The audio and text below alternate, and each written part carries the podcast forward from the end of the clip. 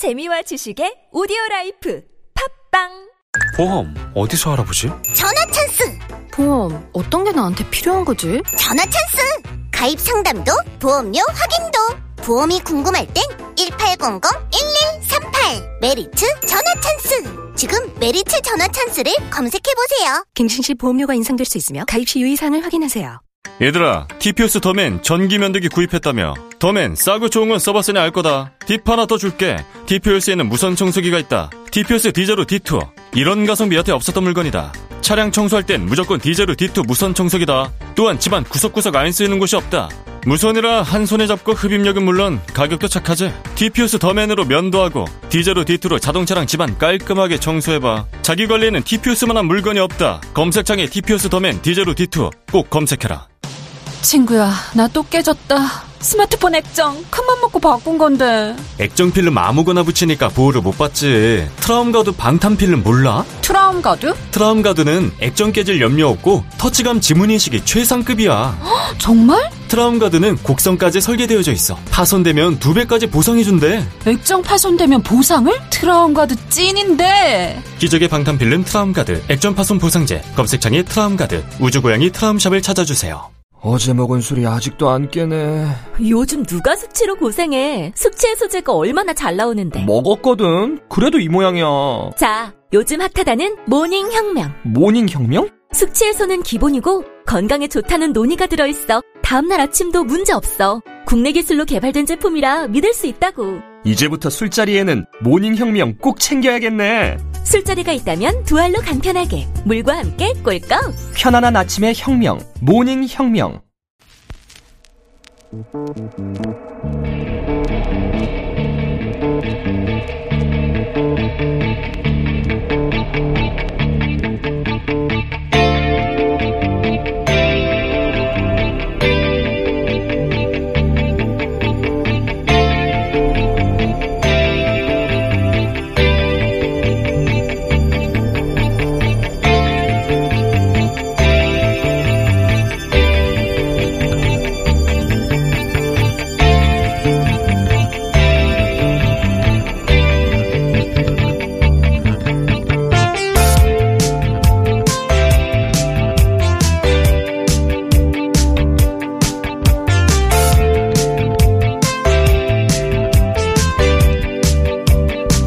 안녕하세요. 김호준입니다. 비긴 어게인이라는 프로그램이 있습니다. 우리나라 최고 가수들이 자신을 전혀 알아보지 못하는 외국의 어느 길거리에서 버스킹을 하는 기획인데 대개 유럽의 어느 거리를 무심히 지나치든 이들의 눈과 귀를 사로잡아서 결국 박수와 탄성이 쏟아지게 만든, 만드는 구성입니다. 훌륭한 공연과 이국적 풍광을 세련되게 버무린 이 프로그램이 저는 근데 개인적으로 불편합니다. 가수나 제작진에 대한 불만은 아니고요. 제가 불편한 건 그 기획에 내면화되어 있는 힘의 질서와 그 질서를 받아, 받아들이는 것이 너무 자연스러워서 그 프로그램에 참여한 누구도 불편해하지 않는다는 사실 그 자체가 불편합니다. 이미 최고의 가수들을 왜 마실 나온 그 동네 행인들한테 인정받겠다고 용을 쓰게 만드나. 이미 우리 관객과 시장에서 검증된 가수들인데. 거기서도 최고의 대우를 받아 마땅한 아티스트들인데 뭘 입증하겠다고 그러나. 왜냐, 상대가 유럽의 백인이거든요. 우리보다 우월한 어떤 존재들이거든요. 머릿속 질서가 그렇게 정리되어 있거든요. 그래서 이런 계획을 18세기 했다면 그 행위는 중국인이었을 거고 20세기 전반부였다면 일본인이었을 것이며 20세기 후반부부터는 백인들이 그 자리를 지금까지 차지하고 있는 거죠. 백인들을 그래서 미워하자는 게 아닙니다. 나보다 힘세고 잘 산다고 비굴하지 말고 나보다 약하고 못 산다고 거들먹거리지 않는 삶의 태도 이거 초등학교 때부터 가르쳐야 한다. 김어준 생각이었습니다.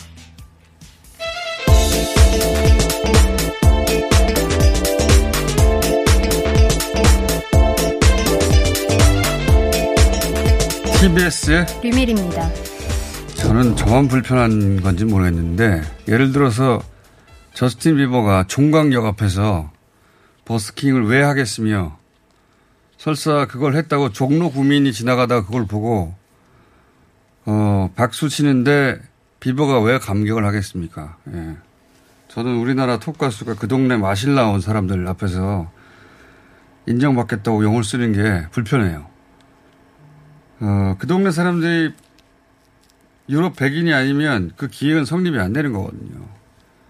볼리비아나 에티오피아 가면 더 못 알아보겠죠.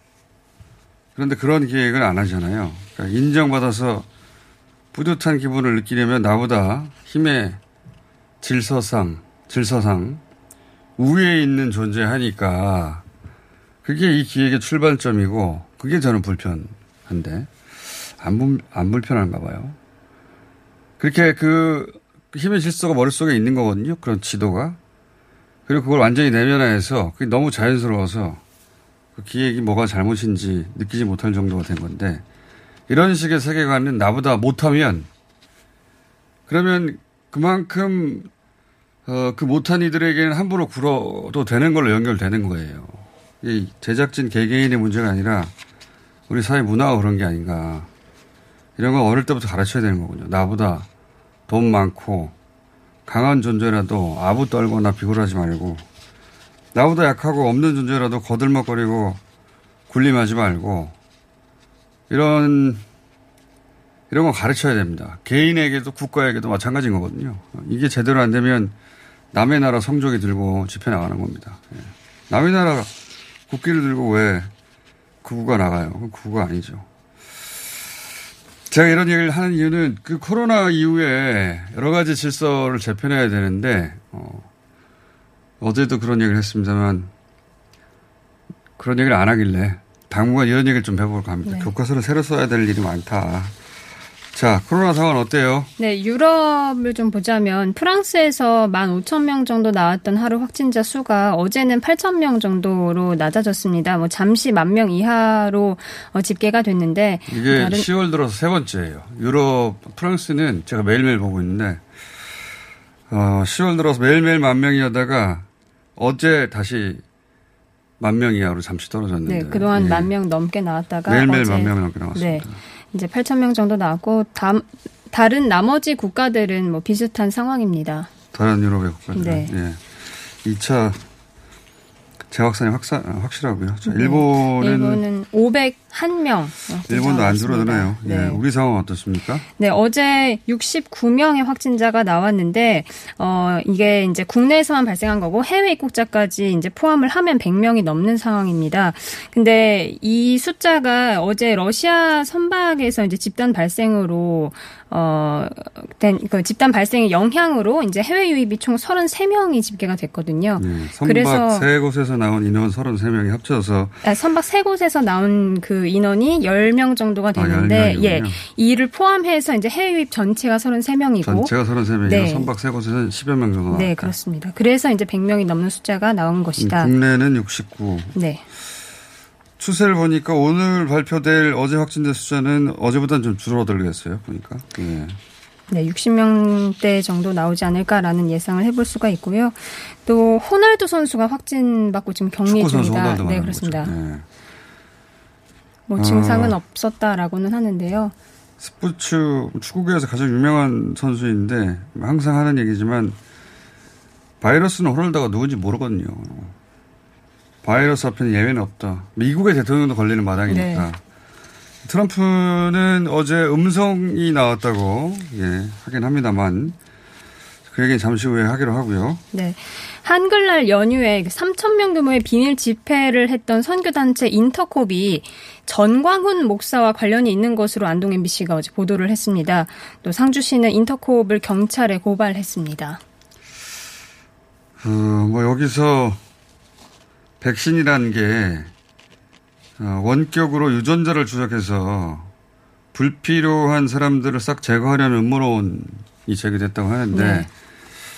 모르겠습니다. 그런 주장을 왜 하는지는 모르겠는데 교리는 교회에서 따지면 되는 것이고 저는 이제 걱정이 되는 것이 어 이 집회를 주최한 측에서는 3천 명이 아니라 500명 정도라고 명단에 주장, 일단 그 정도 확보가 예. 됐고요. 그 정도로 주장한다고 합니다만 3천 명이 아니라 5천 500명이라 하더라도 그 숫자도 지금 확인이 안 되고 있긴 네. 합니다.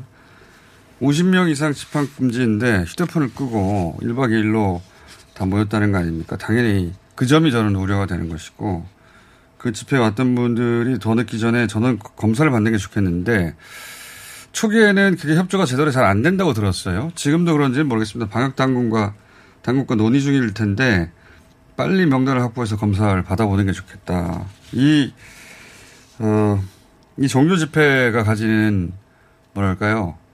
교리상의 문제라든가, 예. 또는 정광훈 목사하고 관련이 있어 보인다든가, 또 음모론이 등장했다든가 하는 건 교계에서 딴질이라고 저는 봅니다. 저는 검사를 받는 게 중요하다. 네. 예. 8월 15일부터 두 달간 얼마나 힘들었습니까? 1단계 겨우 왔는데 다시 시작할 수는 없는 거잖아요. 그래서 이 뉴스가 최근에 그렇게 사안의 중대성에 비해서 뉴스가 거의 안 나오고 있는데 검사를 다 받으시는 게 좋겠다. 다음은요? 네, IMF가 우리나라 올해 경제 성장률 전망치를 기존 마이너스 2.1%에서 마이너스 1.9%로 상향 조정했습니다. 이게 OECD 회원국 가운데 두 번째로 높은 수치인데 어, 광복절 집회 이후에 코로나가 재확산돼서 그 상향폭이 좀 크지 못했다라는 설명이 좀 덧붙여 있습니다. 그렇군요. OECD는 1위인데 IMF는 약간 수치가 달라요. IMF에서 발표한 수치로는 2위인데 어, 첫 번째가 리투아니아입니다. 리투아니아는 인구가 200만 명대거든요. 우리나라 인천보다 작아요. 그래서 사실상 비교 대상이 아니라 보고 이 자세한 이야기는 저희가 내일이나 모레 최병 교수님과 나눠봐야 되겠네요. 자, 다음은요. 네, 어제 국감에선 추미애 장관과 관련된 공방이 계속 이어졌고 또 BTS에 관련된 병역 문제가 특례가 아니라 30세까지 연계할 수 있는 방안이 언급이 됐습니다. 그렇군요. 국감 기간인데 국감에서 나오는 뉴스가 그렇게 많지는 않습니다. 네. 어, BTS가 거기서도 화제군요. 병역 특례는 아니고 30대까지 아 그러니까 문화체육 특기생들도 연기하게 하는 그런 방안이 나왔나 보네요. 네. 그러면 BTS 한 번에 가는 겁니까? 아니면 차례로 가는 겁니까? 다른 나이가- 아이돌 그룹들을 보면은 좀 나눠서 가긴 하더라고요. 아? 네, 인기를 어쨌든 계속해서 유지를 해야 나눠서 되니까. 하고 남는 남는 사람들이 하고. 네. 여기는 일곱 명인가 여덟 명 아니에요? 일곱 명인가요? 네, 꽤 많이 되죠. 그러면 둘둘씩 짝을 지어 가야 되나요? 제가 걱정할 일은 아닌데 어쨌든 네. 그렇다고 합니다. 국감에서 그런 얘기가 나왔고 추미애 장관 건은 야당에서는 계속 문제 제기를 하고 있습니다. 네. 예. 그 추미애 장관 아들의 휴가 미국 교육을 처음 제기했던 현모 씨가 그 자신과 인터뷰를 고의로 왜곡했다면서 조선일보를 언론중재위원회에 제소했습니다.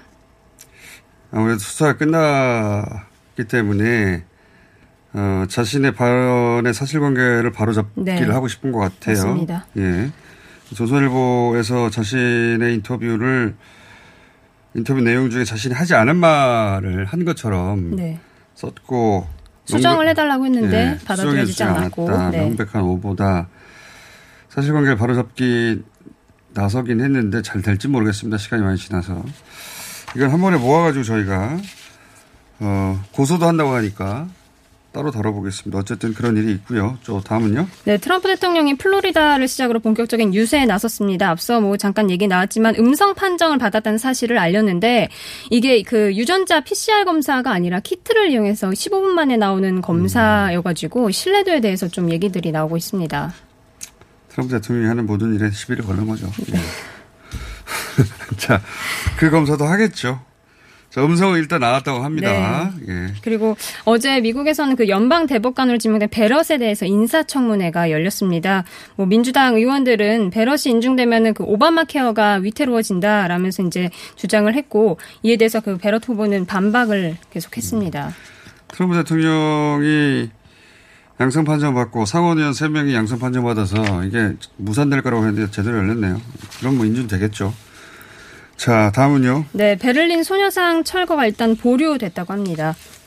자, 이 사안은 저희가, 어, 슈레더 전 총리, 예, 부인이죠. 김소연 네. 씨와 함께 자세히 짚어보겠습니다. 자, 하나 정도 더 끝내야 네, 되겠네요. BTS 네. 수상 소감에 대해서 중국에서 이제 비난하는 여론이 나왔잖아요. 이에 대해서 중국 외교부가 우리와의 관계를 고려해서 진화하는 모습을 보였습니다.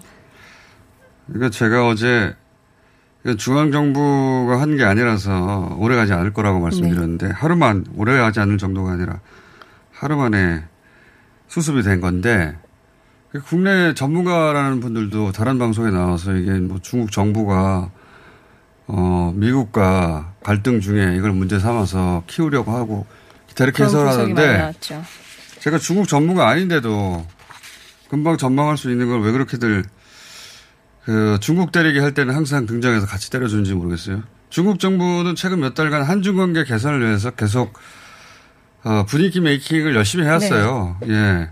중국 관영 매체에서 한국 관계 개선을 위한 기사나 방송을 꾸준히 내왔거든요. 근데 갑자기 갑자기 뭐 불, 불매 운동을 하겠다는 식으로 나온다는 건 말이 안 되는 것이고 그냥 해프닝입니다. 그냥 왜냐하면 이런 일이 있자마자 중국 외교부에서 어, 한중은 미래로 함께 나아가야 된다는 취지의 말을 했잖아요. 뭐 수습하는 거거든요. 실제 이, 이 기사, 이 관련 기사, BTS 관련 기사는 다 삭제되어버렸어요. 네, 예, 하루 만에. 오래 가지 않을 거라는 걸 그냥 뻔히 보이는데, 어, 우리 언론들도 이제 중국 때리게 할 때는 갑자기 다 달려들거든요. 만만하잖아요. 이게 만만하지 않은 나라인데 미국을 등에 업고 있다고 생각해서 만만하다고 생각하는 거예요. 자기가 미국도 아니면서 왜 그런 태도를 취하나 모르겠어요. 그냥 제3자로 객관적으로 봐야 되는데 이건 해프닝입니다. 온라인에서 갑자기 불타다가 사라지는 해프닝이고 우리 언론도 키울 이유가 없고 어 사드 때 놀라서 우리 기업들도 재빨리 이제 어 BTS 들어간 뭐 사진을 예, 삭제했다고 하는데 더 커질 건이 아니라 바로 사라질 겁니다. 제 예상이 맞았죠? 예. 오늘 여기까지 하겠습니다. TBS의 비밀이었습니다.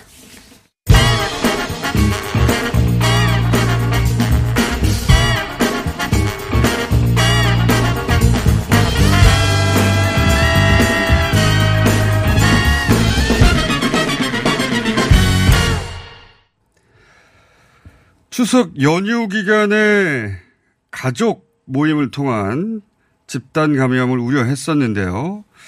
그런 사례들이 확인이 되고 있긴 합니다. 자, 대전시 보건복지 국장 정혜교 국장 전화 연결됐습니다. 안녕하세요.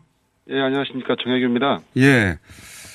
추석 연휴 전에 이제 우려했던 그 케이스가 대전에서 정확하게 나온 셈인데 그 연휴 기간 가족 모임을 통해서 여러 갈래로 지금 집단 감염이 확산되고 있죠. 어떻게 시작된 겁니까?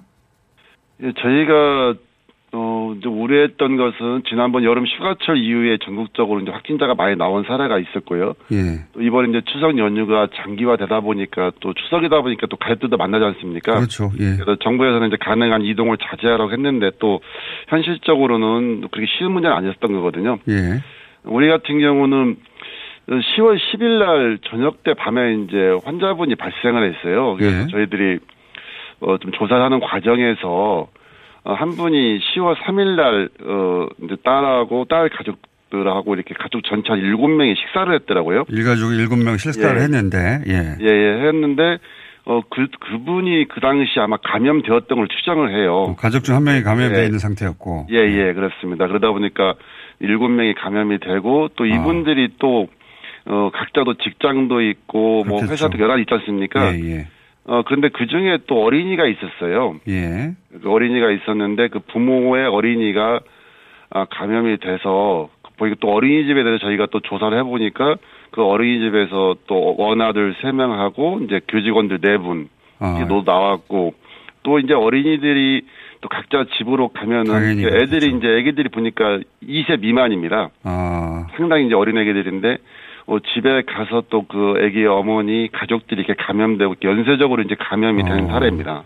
그리고 그 그러니까 구성원 중 한 명을 통해 식사를 같이 했던 일가족 일곱 명이 확진이 됐고 그 일가족 일곱 명 중에 아이는 어, 원생, 그 어린이집에 다니는 그렇죠, 예. 어린아이였는데 그, 그 어린아이를 통해서 다른 원생과 선생님이 확진이 됐고 예. 가족 중에 직장 다니는 사람들은 또 그 직장을 통한 확진도 예. 그래서 또 그 중에 또 직장 다니신 분이 계셨는데 그 뭐 대전 지역에 있는 공공기관에 다니시는 아. 분인데 그쪽에서 또 직장 동료 한 분이 나왔고요. 그래서 전체적으로 보니까 이제 가족 일곱 분, 어린이집에 또 어, 원화하고 선생님들에서 일곱 분, 그리고 또 어린이집에 또 가족들에서 여덟 명, 음. 그다음에 또 이제 회사에서 한 분, 뭐 이런 식으로 해가지고 전체적으로 스물일곱 명이 이제 어제 아. 밤까지 이렇게 감염이 된 걸로 나오고 있습니다. 근데 여기서 이제 교회 집단 감염으로 이어졌다는 건 또 어느 예, 가족 중에 그, 한 분이 그 이제 가족 중에 한 분이 예. 목회 활동을 하시는 것 같아요. 아, 예, 예, 목회 활동하시는데 어 10월 8일부터 10일까지 2박 3일간 이제 충남 아산에서 어 교회 수련회가 있었습니다. 아, 수련회가 있었, 예. 예, 예. 그때는 이제 아마 감염된 상태에서 확진 판정은 받기 전이죠. 확진 판정은 11일 날 받았으니까요. 감염된지 모르는 상태에서. 예. 예, 예. 그래서 그 부부가 이제 동시에 그 가족, 둘 다 가족인데 같이 가셨더라고요. 같이 가셔가지고 거기서 70명 정도가 어, 종교 활동을 했는데 거기에서 또 어제 밤까지 우리 지역에서는 3명의 추가 확진자가 나왔고 어. 또 같이 간 분 중에서 전주 분이 계십니다. 전라북도. 예. 네, 그쪽에서도 이제 어제 확진자 한 분이 나왔습니다. 지금 그러니까 역학조사가 계속 진행 중이군요. 예, 계속 우선적으로 저희가 뭐 최초 감염원을 파악하는 데 주력을 하고 있고, 어, 당장 이제 급한 것은 이 감염되신 분들이 또 다른 사람을 만날 수가 있지 않습니까? 예, 예. 모르는 사이에. 예. 그래서 최대한 확진자가 나오면은 같이 접촉했던 사람들을 계속 최근 3일 동안에 계속 저희가 파악을 해서 이제 검사 받고 뭐 자가격리 시키고 또 이제 확진되신 분들 병원 입원시키고 이런 과정을 지금 어 지난주 일요일부터 계속 밟고 있습니다. 역학 조사하고 접촉자 검사는 마무리 단계에 와 있습니까? 지금 저희가 봐서는 요 가족발 감염은 아마 오늘 내일까지는 음. 뭐 여진이 있을 것 같은데 그냥 큰 불은 잡고 이제 어, 흔히 말하는 피면 잔불 정리를 지금 하고 있다라고 이렇게 보시면 될 것 같아요. 다행이네. 이게 이제 예. 우려했던 전형적인 사례인데요. 그 대전에서 네, 갑자기 숫자가 많이 나와서 예. 어떤 사례인가 했더니 딱 우려했던 이제 일가족을 통해서 감염이 돼서 그게 이제 전국으로 퍼져나가는 그런 양상이네요. 예, 그렇습니다. 근데, 근데 교회 같은 경우에는 그 집합 금지 명령이 있었는데도 수련회가 있었나 봅니다. 예, 그 상당히 좀 저희가 좀 안타깝고 좀 개탄스러운 일인데요. 저희 우리 시 같은 경우는 8월 23일부터 이제 종교 시설에 대해서 예. 비대면 예배를 저희가 이제 대면 예배를 금지시키고 이제 비대면 예배를 보게 하다가 지난 10월 4일부터는 일부 완화해서 50인 이하 또 이제 거리두기 차원에서 이제 대면 예배를 일부 허용을 했습니다. 그렇지만은 그 정규 예배 외에 뭐 각종 뭐 수련회, 식사, 소모임 뭐 이런 것들은 전면적으로 지금까지 금지 금지된 상태에 있습니다. 물론 이제 우리 시뿐만이 아니고 인근 충청남도도 같은 상황이었었고요. 그런데 그 상황 속에서 어 10월 8일부터 12일까지 이제 우리 대전은 떠나가지고 충남에서 그런 수련회 활동한 것은 음. 어 우리가 하고 있는 행정 조치 이런 집합 그 제한에 대한 명령에 대해서 정면으로 어 위배한 사실이 있는 거죠. 제가.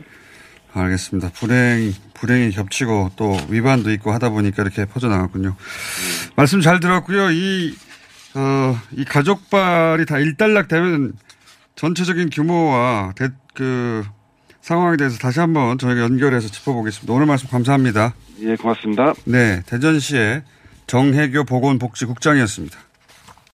홍대리, 오늘 차 안 가지고 왔네? 음, 서울시 승용차 마일리지로 갈아탔거든. 승용차 마일리지? 서울시에서 자동차 운행 거리를 줄이면 포인트를 주는데 현금처럼 써도 되고 영화 보거나 책도 사고 자동차세 같은 세금 내는 데도 사용할 수 있다고. 오, 운행 거리를 줄인 만큼 돈이 되는 거네.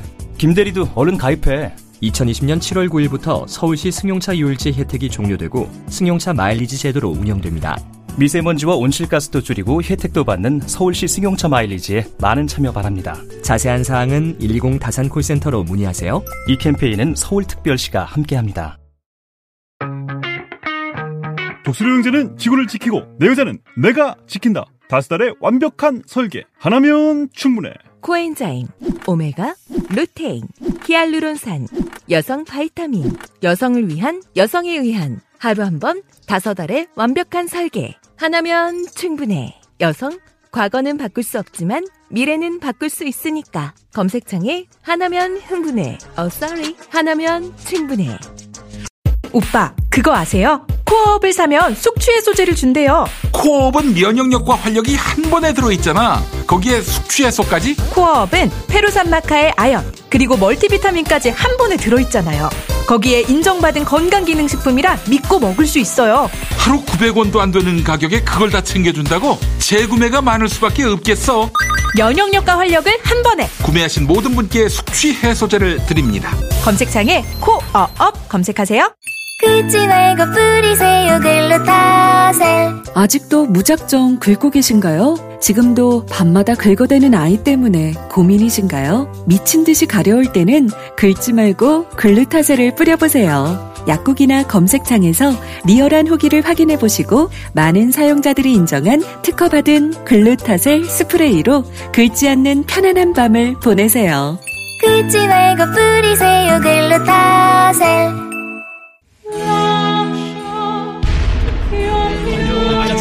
지원이 먼저 선행돼야지 이런 문제가 풀수 있다라는 거는 아, 전혀동에 그걸 외면하세요. 네. 저는 이게 싸우는 자리가 아니고 이 문제에 관해서 무슨 여야가 네. 있고 있습니까? 위원장님 싸우는 자리 생각해야 될 거 아닙니까?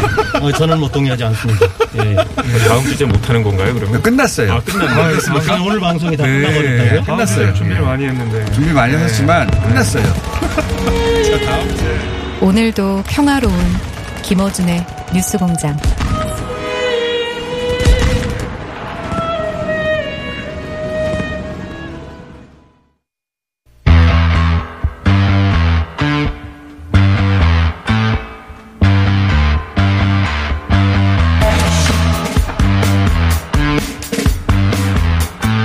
독일 베를린 행정당국이 평화의 소녀상 철거 명령을 내린 게 그 기한이 오늘까지인데 일단 보류가 된 상황입니다. 이 내용 짚어보겠습니다. 슈레더 전 총리의 배우자이자 독일 노르트 라인 베스트팔렌주 경제개발공사 한국 대표 김소연 대표 전화 연결돼 있습니다. 안녕하세요.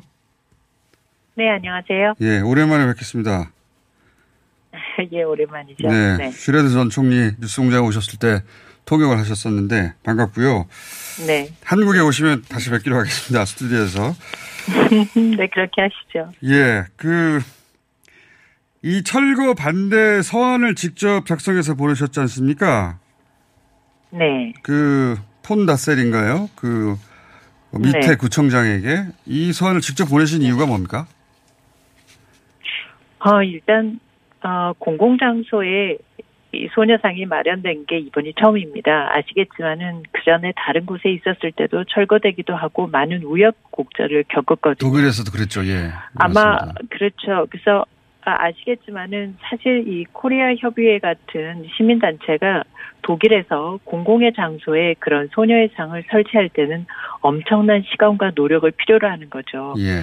그런데 이게 허가가 나고 제막시까지 했는데 불과 며칠 되지도 않아서 갑자기 철회를 한다는 거예요. 네. 철거를.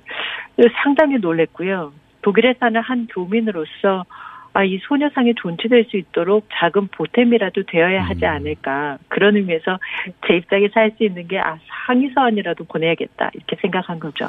또 혼자 개인이 하시는 일이긴 합니다만, 그게 이제 어, 슈레더 전 총리의 뜻도 담긴 거라고도 해석도 되고 그리고 실제 독일 3인당의 베를린 지부에서도 반대 입장을 내지 않았습니까 최근에? 음, 네, 맞습니다. 일단 편지를 써야겠다라고 예. 생각했을 때 남편이 적극적으로 도와주었고 음. 또 지원해 주었습니다.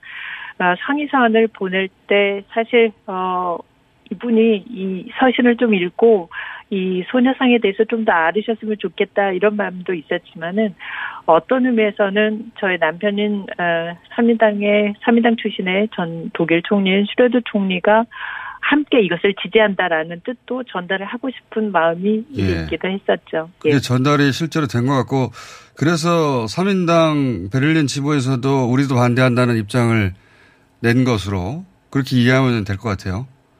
저는 그렇게 이해했습니다. 네, 그런데 그것은 예. 네 맞습니다. 그런데 꼭 어, 슈레더 전 총리가 아, 이런 어, 소녀산 존치를 해달라라고 요청했기 때문에 뭐 3인당도 그렇게 하지 않았을까 해석할 수도 있는데요. 예.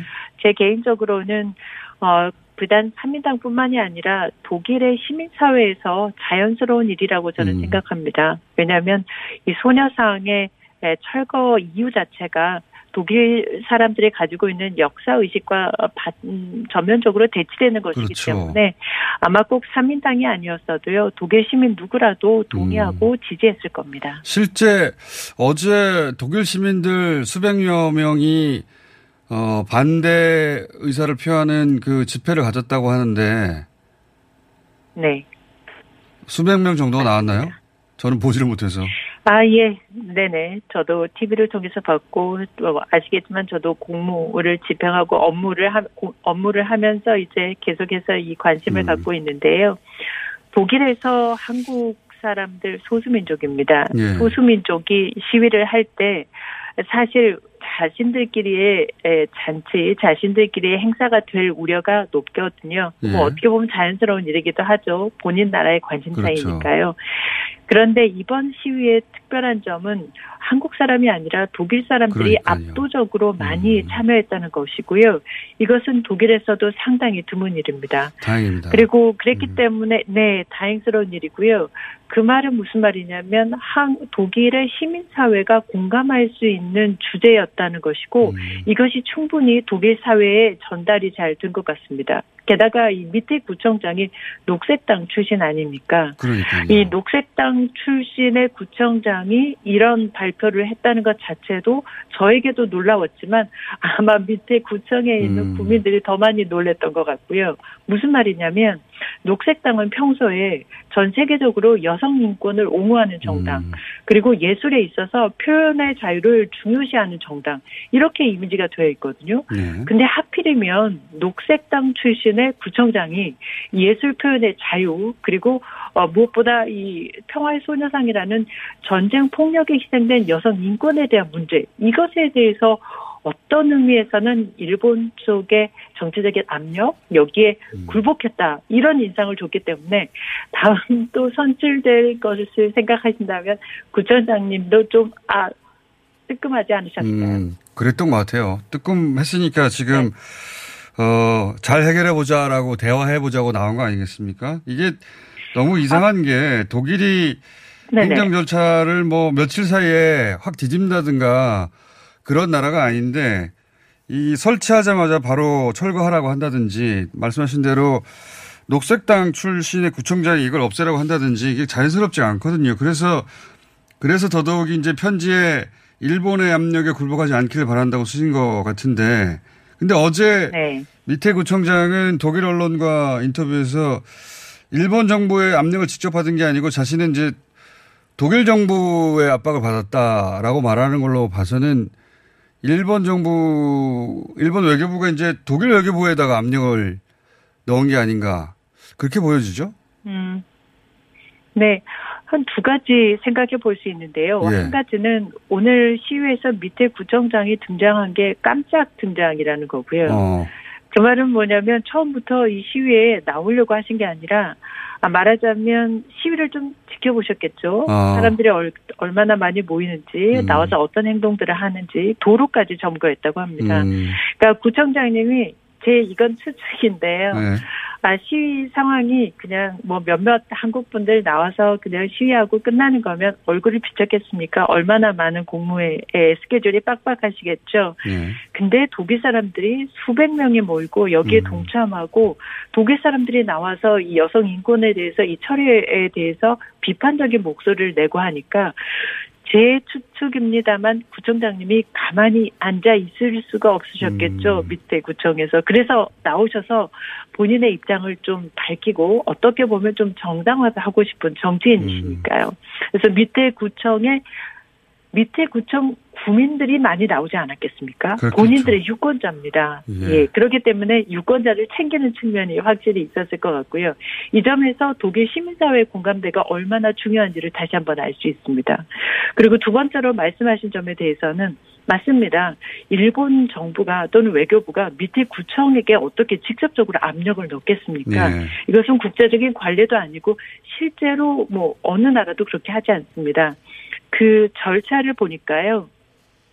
일본의 정부가 또는 외교부 쪽에서 독일 외교부 쪽에다가 일단 상당한 압력을 넣은 것 같습니다.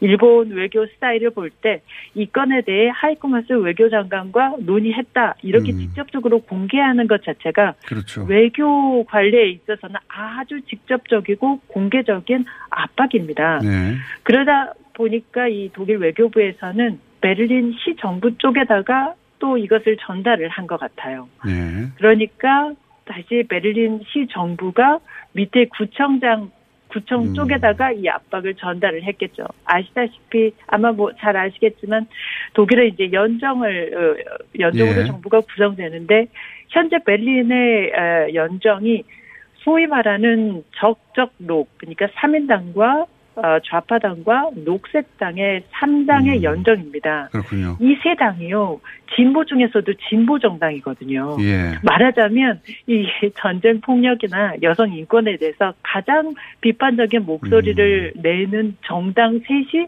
말하자면 이런 결정에 동의 또는 음. 압, 압박의 옷을 전달한 거니까 독일 시민들로서는 굉장히 흥분할 수밖에 없는 거죠. 어떤 의미에서는 잘 됐습니다. 이참에 소녀상의 의미도 더 널리 알리고 뒤에서 압력을 행사하는 일본 정부의 방식을 시민의 힘으로 넘어설 수 있으면 더 좋은 어, 더 좋을 그보다 더 좋을 일이 없겠, 없지 않겠습니까? 근데 그런 가능성이 있어 보입니다. 그렇지 않습니까? 아, 이 좋은 말씀이십니다. 이 전화 위복이라고 하죠. 예. 이게 지금 철거 명령이 떨어졌을 때 저도 굉장히 솔직히 뭐 논란 정도가 아니라 쇼크 받았습니다. 예. 독일에서 이런 식으로 한 번 허가가 난 것을 행정명령으로 철회하라 굉장히 드문 일이거든요. 예, 예. 근데 그런 만큼 이것이 저희한테 놀라웠지만 그만큼 독일 시민사회에도 놀라움을 줬던 것 같고요. 또 이것이 계기가 돼서 어떻게 보면 독일 분들이 소녀상의 의미를 더 각인시킬 수 있는 계기가 된 것 같습니다. 그리고 보니까 어, 녹색당의 의원 한 분이 그런 식으로 표현을 하시더라고요. 이번 사안에 있어서 일본이 지금 아주 검열적이고 민주 민족주의적으로 반응하고 있다. 그리고 일본 정부가 독일 외교부, 베를린 시정부에 밑을 통해서 밑에 구청에다가 압력을 가했는데 밑에 구청이 그 압력에 굴복했다. 이렇게 아주 비판적인 목소리를 냈거든요. 녹색당 의원입니다. 음. 말하자면 자기 당의 아, 구청장을 비판적으로 공개적으로 발언을 한 거거든요. 예. 이런 부분들을 보면 어, 밑에 구청이 마치 녹색당이 가지고 있는 가치를 저버리고 일본의 정치 압력에 굴복했다. 이런 목소리가 녹색당 내에서 나왔고 녹색당 의원들이 예, 이 목소리를 내고 있습니다. 그렇기 때문에 아, 이런 계기를 통해서 소녀상이 지금 현재 1년 어, 계약으로 해서 진행이 됐는데요. 1년 후에 또 연장하는데 이런 논의가 오히려 도움이 될 수도 있지 않을까 하고 예, 희망해 봅니다. 그 독일 언론도 꽤 관심을 보이는 것 같습니다. 보도가 꽤 많이 나오던데. 네, 맞습니다. 언론도 관심을 많이 가지고 있고요. 또 독일은 그 어, 통일의 역사도 있고 또 나치를 청산한 그런 역사가 있기 때문에 이런 역사적인 문제 또 전쟁을 했던 국가로서 이 전쟁 폭력에 대한 문제에 대해 사람들의 관심이 높습니다. 그렇기 때문에 어떻게 보면 독일이 가지고 있는 역사적인 발전 과정이 이런 주제에 대해서 시민사회의 공감대를 끌어내기가 좋은 부분이 있고요. 또 독일 국민들이 뭐 역사 의식하면 전 세계적으로 정말 둘째가라 하면 서러운 민족이죠. 그렇기 때문에 오히려 소녀상이 다른 곳이 아니라 독일 그리고 어 일 분단이라는 것을 일상으로 수십 년간 체험했던 곳이 베를린이라는 공간 아니겠습니까? 그래서 저한테 응원 메시지를 많이들 보내주시는데요. 그 중에 이 베를린이라는 공간이 오히려 이 소녀상을 통해서 어, 전쟁의 참혹함 그리고 전쟁 폭력과 어, 그에 유린된 여성 인권을 기억하는 장소로 거듭날 수도 있다 이런 메시지도 보내주시더라고요. 알겠습니다. 독일 시민들 입장에서도 자존심 상하고 어, 그럴 일이라 맞습니다. 예. 그렇죠. 여러모로 한편으로 전화위복이 될 일이라고 생각이 들고 그리고 김수현 네. 대표님 지난번 저희 스튜디오에 오셨을 때도 느꼈습니다만 말씀을 너무 잘하시기 때문에 한동안 저희 독일 통신원이 좀 대주셔야 되겠어요. 네, 중요한 일이라면 얼마든지요. 네. 예, 오늘 말씀 여기까지 듣겠습니다. 감사합니다. 예, 고맙습니다. 네. 어, 독일 로르트라인 베스트팔렌주 경제개발공사 한국 대표 김소연 대표였습니다.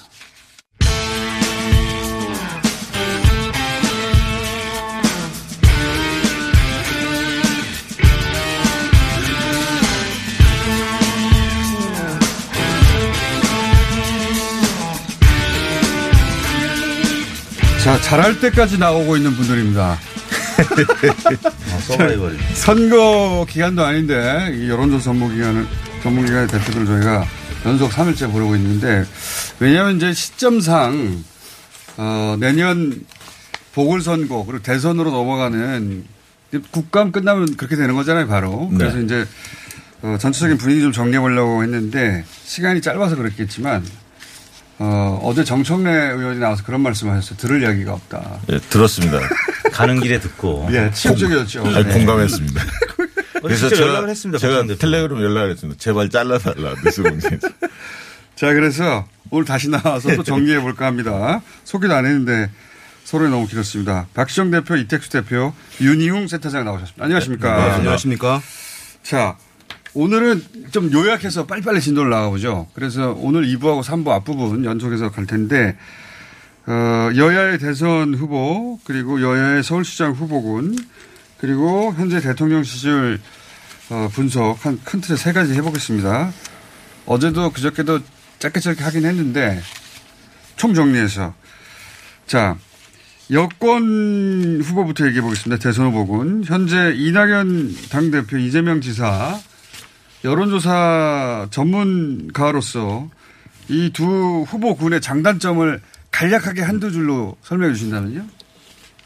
윤희원 센터장 네. 할까요? 예. 어, 이낙연 대표는 이제 짧게 해주십시오. 어, 합리성, 안정성, 그다음에 합리성, 안정성. 예, 이런 이제 갈등 해결력 이런 것들 이제 높은 평가를 받고 있는 것이고 어 그리고 저뭐 호남 출신이기 때문에 기본적으로 본인의 지지층이 이제 호남 중심으로 이제 있는 네. 상황인데 다만 이제 문제는 뭐냐 하면 어 본인이 보유하고 있는 이미지 네. 그것이 이제 안정감, 갈등 해결, 중재 이런 역할 어 이미지인데 이것이 진보 성향층의 강성 진보층, 적극적 네. 진보 성향층의 요구에 부합하지 않으면서 충돌될 가능성이 항상 존재한다는 점이에요. 음. 예, 그것이 이제 어떻게 해결할 것인지가 과제이고 또 한 가지는 어쨌든 본인이 어 호남 등의 지지층이 이제 있습니다마는 어, 자기가 보유하고 있는 지지층이 100% 온전한 본인 지지층이 아니라는 거. 음. 대통령 지지층을 예, 문재인 대통령의 적극 지지층이 지금 이제 거의 위에 얹혀져 있는 그런 상황이어서 그것을 어, 배타적 지지층, 다른 사람이 아닌 본인만을 지지하는 지지층으로 음. 어떻게 계속 끌고 갈 수 있느냐. 아니면 친문 성향의 문재인 대통령과 가까운 누가 나타나게 되면 이러니까 어, 재미없다는 얘기 나오는 거예요. 자, 짧게 하겠습니다. 근데 먼저 한 분들이 유리해요. 네. 이렇게 네, 먼저 네. 중요한 걸 다 해버리니까. 네, 그건 뭐 빼고요. 네. 두 사람의 스타일 비교를 해보면 네. 치밀하고 대범하다. 둘이 다르죠. 이낙연 대표는 좀 어. 치밀한 스타일이고 신중한 스타일이고요. 이재명 지사는 과감하고 대범한 스타일입니다. 그리고 안정지향적이고 변화지향적이고 두 사람의 캐릭터 좀 상반된다. 그리고 한 분은 당내 기반이 굉장히 탄탄하시고 예. 어, 이낙연 대표는 한 분은 좀 확장력이 중도 보수층에 나중에 그게 어떻게 될지는 모르나 지금 현재로 보면 확장력이 좀 있어 보이고 이재명 지사는 그래서 저는 음식으로 비교하면 어, 이낙연 대표는 좀 이렇게 한정식 같은 느낌이 들어요. 골고루 먹을 게 많고 어, 후식도 나오고 어, 이런 느낌이라면. 좀 준비 좀 하신 것 같아요. 아, 이거 하나 딱 준비했습니다. 이재명 지사는 약간 뭐 매운 갈비찜 같이 이렇게 자극적이고 중독성 있는 그런데 음. 호불호가 갈리는 그런 느낌. 그렇습니다. 예, 잘 하셨고요. 내용을 떠나서 짧게 잘 하셨어요. 자. 리얼미터 이택수 대표가 분석하는 장면. 네, 이낙연 대표는 여당 내 주류이죠. 그래서 네. 문재인 대통령 지지율과 이제 괴를 같이 할 수밖에 없는 분이고 이재명 지사는 여당 내 야당 역할을 하는 예. 그래서 과거 이제 MB 박근혜 때랑 비슷합니다. 어, 박근혜 에, 당시 이제 당 대표로서 여당 내 야당 역할을 하면서 음. 어, 이 다른 정당의 후보들의 이제 지지율을 어, 가, 그들이 가져가지 못하게 좀 보호 역할을 했었죠. 그래서 어, 지금 상황 같으면은 어, 이 두 분이 이강 구도를 지금 형성하고 있기 때문에 네. 제법 오래됐어요. 예, 예, 그래서 어, 집권을 5년 더 할 수 있는 가능성을 어, 이제 주고 있는 두 사람이 블록을 형성했다. 네, 하나의. 예, 예. 그 정도로 요약하겠습니다. 윤희영 센터장님은 그 이재명 지사에 대해서 얘기를 안 하고 예, 일단 이재명 너무 길게 지사는 짧게 해주세요. 다른 정치인과 아, 다르 다른 이미지. 예. 그러니까 무언가를 아, 뭔가. 다르다. 무언가를 해내는 정치인이다라고 하는 이미지가 있는 것이 어, 변화에 대한 뭐 혁신에 대한 이미지를 얻고 있는 것인데 아까 말씀하셨듯이 어, 진보 성향층 아니면 문재인 대통령의 어떤 적극 지지층 주류와의 어, 이 상당히 좁혀지긴 했습니다만은 그 문제는 이제 어떻게 해결할 것인지 그것은 이제 과제일 수밖에 없겠죠. 제3의 후보 가능성은요? 제3의 후보 가능성 저는 여권 내에서. 있다고 봅니다. 왜냐하면 예를 들면요. 예를 들어 설명해 아, 주세요. 이유는 한마디로 가- 간단히 얘기하면 두 사람의 리더십에 어, 아쉬워하는 네. 그런 층이 분명히 존재한다. 그 이낙연 대표에도 이재명 지사에도 다 채워지지 않는 진보 예. 지지층이 있다. 어, 다만 뭐 이제 그래서 이제 김경수 지사 같은 경우가 이제 11월 초에 예. 재판이 있는데 만약에 무죄로 선고가 된다면 가능성이 있다 이렇게 많은 분들이 얘기하는데 하- 어떤 분들이 시간이 없다 이런 얘기하지만 저는 시간이 없다라는 것은 적절치 않다. 시간은 있다. 다만 그만큼 준비가 됐느냐 이게 관건일 것이다. 이게 이제 음식 비유 아까 하셨잖아요. 네.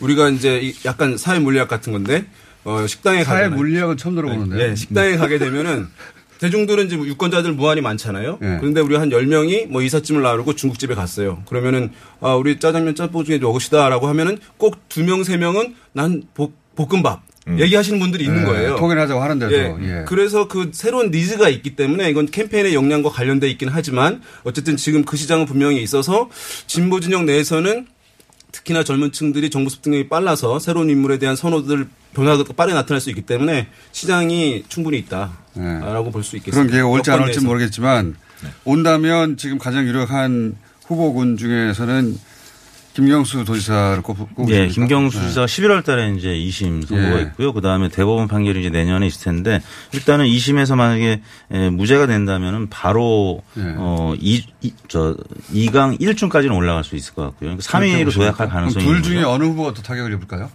글쎄요, 뭐. 이낙연, 그, 두, 이재명 두 후보. 2강 중에 어느 후보라고 특정하기는 어려울 것 같고요. 그 다음에 또 유시민 이사장이라든지 정세균 네. 총리 까지 저는 제3의 후보군으로 어, 묶어야 된다고 보는데 일단 어, 2강이 원투펀치라고 하면은 한 세 분의 또 어, 제3 후보는 불펜 투수라고 불펜 이제 투수. 예. 그래서 다섯 명이 이 선발 로테이션 여기는 꽉 차 있습니다. 그래서 어, 보수 야권에 비하면 비유가 또 괜찮네요. 선발 로테이션. 네. 자, 야권으로 넘어가야 되는데 시간이 시간 관계상 그러면 그 시점은 언제 옵니까? 그 2심 판결 이후 저는 본격적으로 지지도가 막 꿈틀거리는 시기는 연초일 거라고 보는데 물론 김경수 지사 무죄 나오면 한 11월 중하순부터 뭐 6%에서 뭐 한 8%이 정도까지 숫자까지 말씀하신 68. 야, 네, 그 정도까지 얘기했습니다. 거라고 봅니다. 위계서. 자, 자, 요 숫자 이야기 나머지 두 분한테 들어가야 되거든요. 네. 3부에서. 그리고 야권 얘기도 보러 들어가야 되고 그리고 서울시장 여야 후보군 이야기도.